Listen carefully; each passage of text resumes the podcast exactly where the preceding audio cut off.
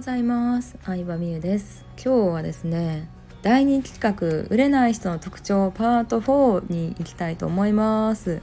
このね売れない人の特徴シリーズめちゃくちゃ人気でいいねも再生数もダントツで多いんですけれどもパート4はですねフォロワー読者さんに遠慮しているですね。うんまあお客さんお客さんに遠慮してるって感じですかね。いやこれは結構多いんじゃないかと思うんですけれどもやっぱりさうーんなんかお客さんは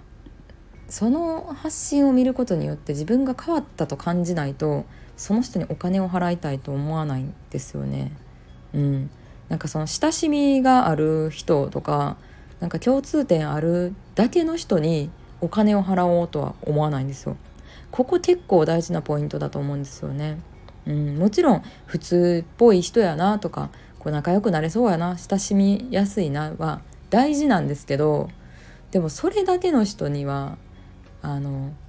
お金払わないし友達ですよねそれって。友達にお金払わないじゃないですか。お金払うってことは何らかのことで、うん、自分の役に立ちそう。そうです。お客さんは結局ね自分の役に立つ人にしかお金払わないんですよ。そりゃそうですよ皆さんが携帯を買うのもね家賃を払うのもね別に大家さん大家さんが家を貸してくれるっていう役に立ってるからですよね自分の役に立つ人にしかお金払わないのでうーんなんか自分の主張を遠慮してる場合じゃないなとは思いますね。まあといっても私も最初からそんなねあの言えてたわけじゃないんですけど自分の意見とかを。まあそういうこともありますよねとかもうちょっともう思い出すだけで嫌なんですけどね本当にその会社員まだ会社員やっててで会社員マインドもあって副業でさ毎週毎週個別コンサルとかでやってたわけですよブログコンサルとかして。うんまあ、恋愛コンサルやってた時期もあるんですけどブログコンサルで会ったお客さんにさうんやっぱ年もう舐められてたりもしたよね当時は。自分に実績がなかったのもあるし26歳ぐらいで若かったっていうのもあるしでやっぱりそういうなんかさなめた態度取られると萎縮しちゃって、うん、言えてなかったことあるんですよ。でもお金払おうサービス受けようって思ったってことはさ私から今から思えばさ私からなんか学びたいから来てんやろって話ですけど。ねえそうなんですけどでもさその発信してる人サービスを提供してる人とお客さんは意見が違うのは当然なんですよ。うん、まあその昔やってたさブログコンサルのサービスで言ったらブログでそこそこアクセスがある人あのがサービス提供者ですよ。私ですね。ブログでそこそこアクセスがあってそれでファンを集めれてる人。で、まあ、ブログをこれから始めるとかブログやってるけどアクセスなくて困ってる。絶対的にそこに思考の違い考え方の違いがあるから結果が違ってるわけじゃないですか。やのにそのサービス受けてアドバイス聞いてでもってなってたら意味ないなと思いますね。意味ないしでもって言われてそこで萎縮してるサービス提供者も意味わからんなって思いますね。お金もらってるからにはちゃんとそこは言った方がいいと思うしうんまあその人のスタンスとかにもよるとどれぐらい強く言うかとかはその人のキャラとかにもよると思うんですけどなんかそこをうんちゃんとサービス提供者の価値観を伝えてあげないと意味ないなとは最近思うようになりましたね言ったらお金まあビジネスやってさお金を稼いでる人とうんお金を稼ぎたいと思ってる人の間には絶対的にさもう根本的な考え方が違うわけですよ。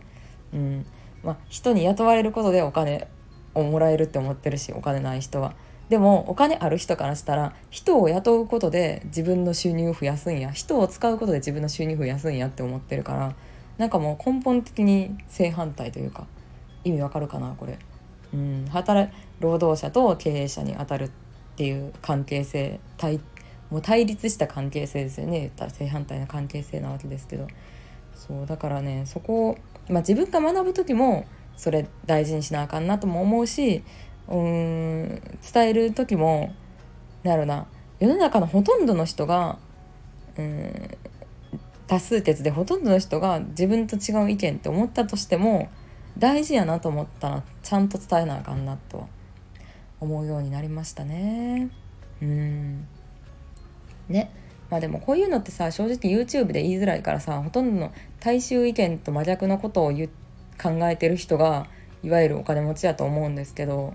だってそうですよね人と違うことしたからさお金持ちになってるわけで株とかすごい分かりやすいですけどみんながその株欲しいよって思って値段が上がってる時には「はいどうぞ」って売ってるわけじゃん。でもみんなこんな株いらんわこんな会社の株いらんわって言ってる時にさいやこれ上がるかもしれんからちょっと今のうちに買っとこってさ買った人がさ言ったらトレーダーとかさ株の場合やったらさ稼いでるわけじゃないですか。大勢の人と反対のことをする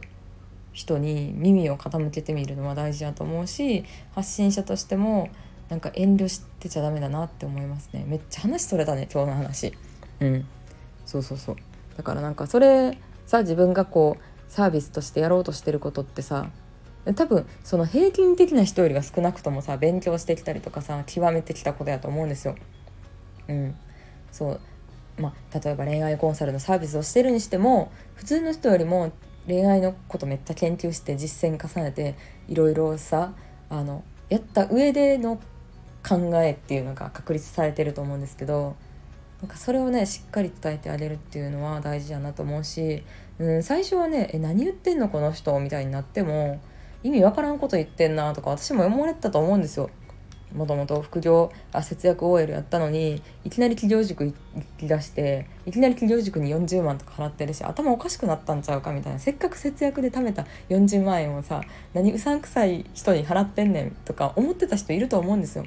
でももうね何年も何年も何年もかけていろんなブログで伝えていくことによってやっぱだんだん分かってくれる人出てくるんですよね。うん、5年越しで商品買ってくれた人とかもめっちゃいますしあのあの時は分からな理解できなかったですけどあの育休取るようになって自分の収入について考えるようになってやっぱりみゆさんのとこから学びたいと思いますって来てくれた人とかももう本当に1人や2人じゃないんですよ多分10人以上います確実に。ぐらいあの来てくれたんですけどでも最初からさその発信し私が発信を変えてすぐに納得してたわけじゃないと思うんですけどでも自分がねいいなって思ったことは粘り強く伝えていくのは本当に大事だと思います。その自分の考えを変えられたとか影響を受けたっていうことによってしかその人の商品お金を出して買ってみたいなとかサービス受けてみたいなってやっぱならないと思うのでうん、そこすごい大事なポイントなんじゃないかなと思いますね。うんまあ、かといってねきつい言葉で発信するとはまた違うんですけど、まあ、私はきつい言葉っていうよりはいろんな角度で粘り強く伝えていくって感じかな。うん、なんかその事例を変えたりとか言い方を変えたりとか発信媒体を変えて手を変え品を変え同じことを何度も何度も伝えていくうちにまあいつか気づい一部一部だと思いますけど気づいね気づいてくれる人は気づいてくれるんじゃないかってもう信じてうん発信するとともになんか自分自身が変わるのが一番の説得力とも思いますけどね。はいということでパート4でした。パート5あるのでしょうか？ちょっとまた思いついたら収録しようと思うのでお楽しみに。ではでは。